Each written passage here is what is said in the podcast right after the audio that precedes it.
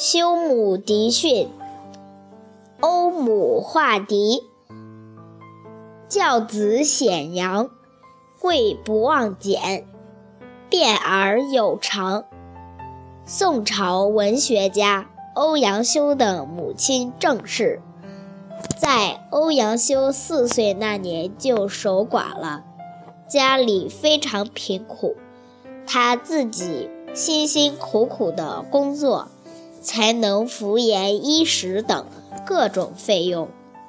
他亲自教儿子读书，家里没有纸笔，平时在地上炉灰里画字。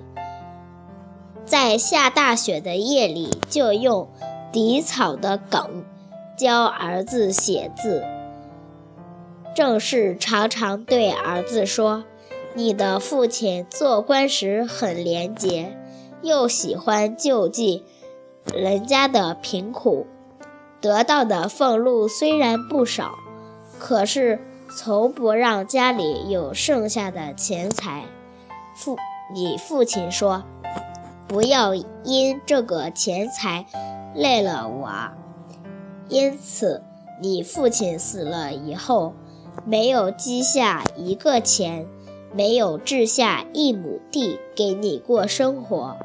我之所以心里觉得还有点希望的，就是坚信你父亲这样这样仁孝的行为，将来一定有很好的子孙啊！欧阳修听了母亲这一番话，感动的哭了，于是更用心读书。